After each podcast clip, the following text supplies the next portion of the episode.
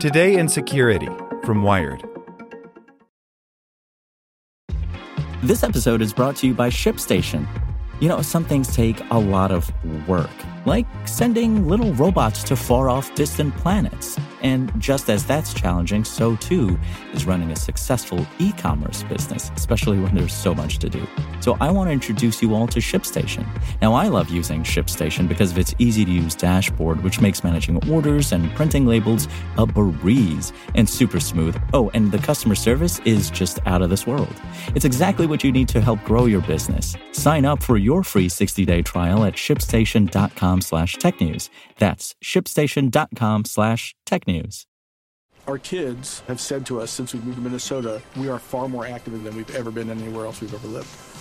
Moving to Minnesota opened up a lot of doors for us. Just this overall sense of community, of values that, Minnesotans have. It's a real accepting, loving community, especially with two young kids.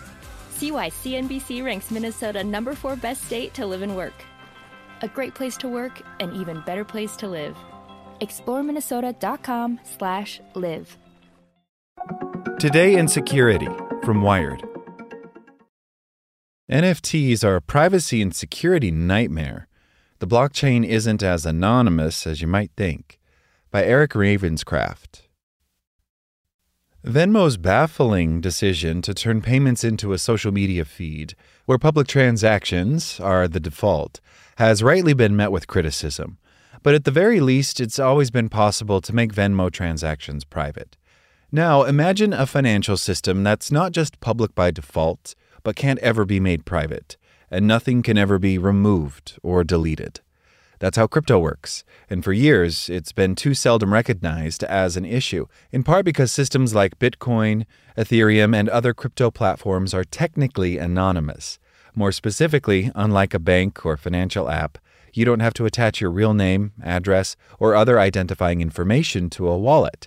Sure, everyone can see what a random wallet is doing, but they don't necessarily know who is doing it.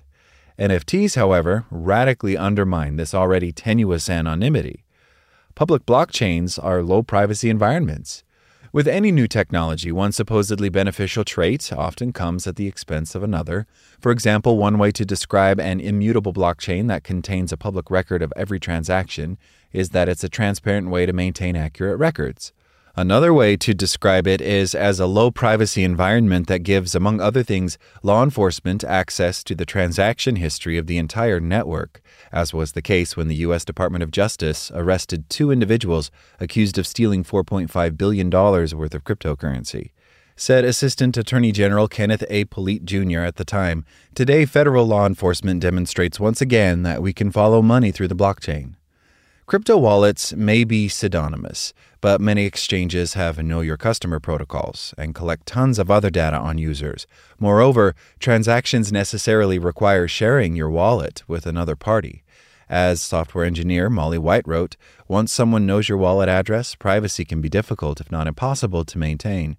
Imagine if, when you Venmo'd your Tinder date for your half of the meal, they could now see every other transaction you'd ever made, and not just on Venmo, but the ones you made with your credit card, bank transfer, or other apps, and with no option to set the visibility of the transfer to private.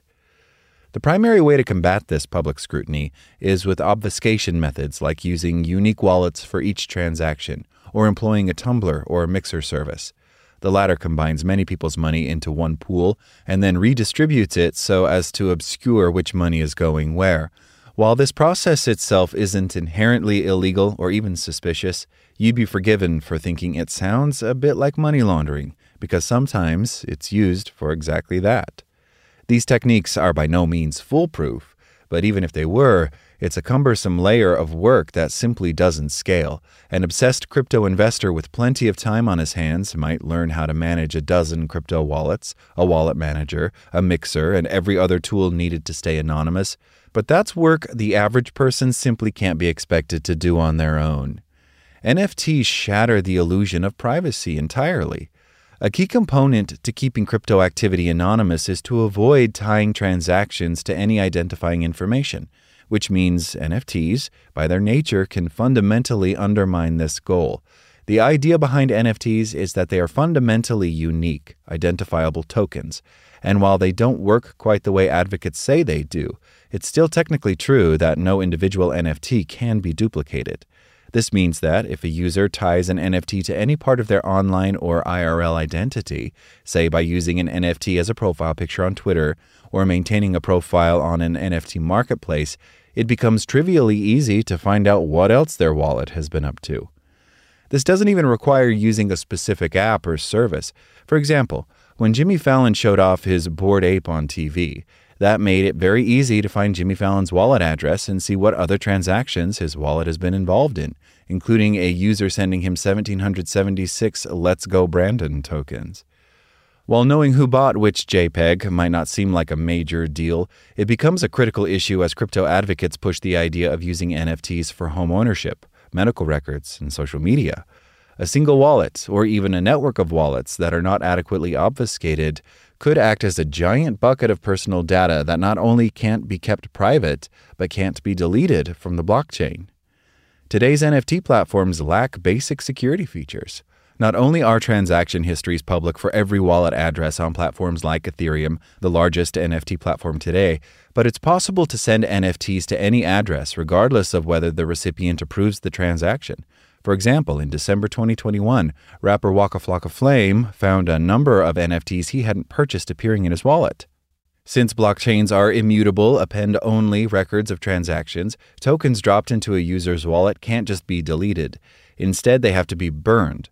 Burning is a type of transaction where an NFT, or any other token, is transferred to an address that no one owns and can't be accessed, effectively making it impossible to recover. This, of course, comes with transaction fees. Removing anything from your wallet, including spam, unsolicited dick pics, or harassing images or messages, can't be done without shelling out money. So, for example, if Jimmy Fallon wanted to get rid of those 1,776 Let's Go Brandon tokens, a transaction someone paid $30.25 worth of ETH to conduct, the only way to remove them is to pay a similar transaction fee to send the token somewhere else. And that fee applies per transaction. Moreover, NFTs aren't strictly limited to static links. Every NFT is governed by a smart contract. These contracts are essentially small containers for code that developers can build mini applets in.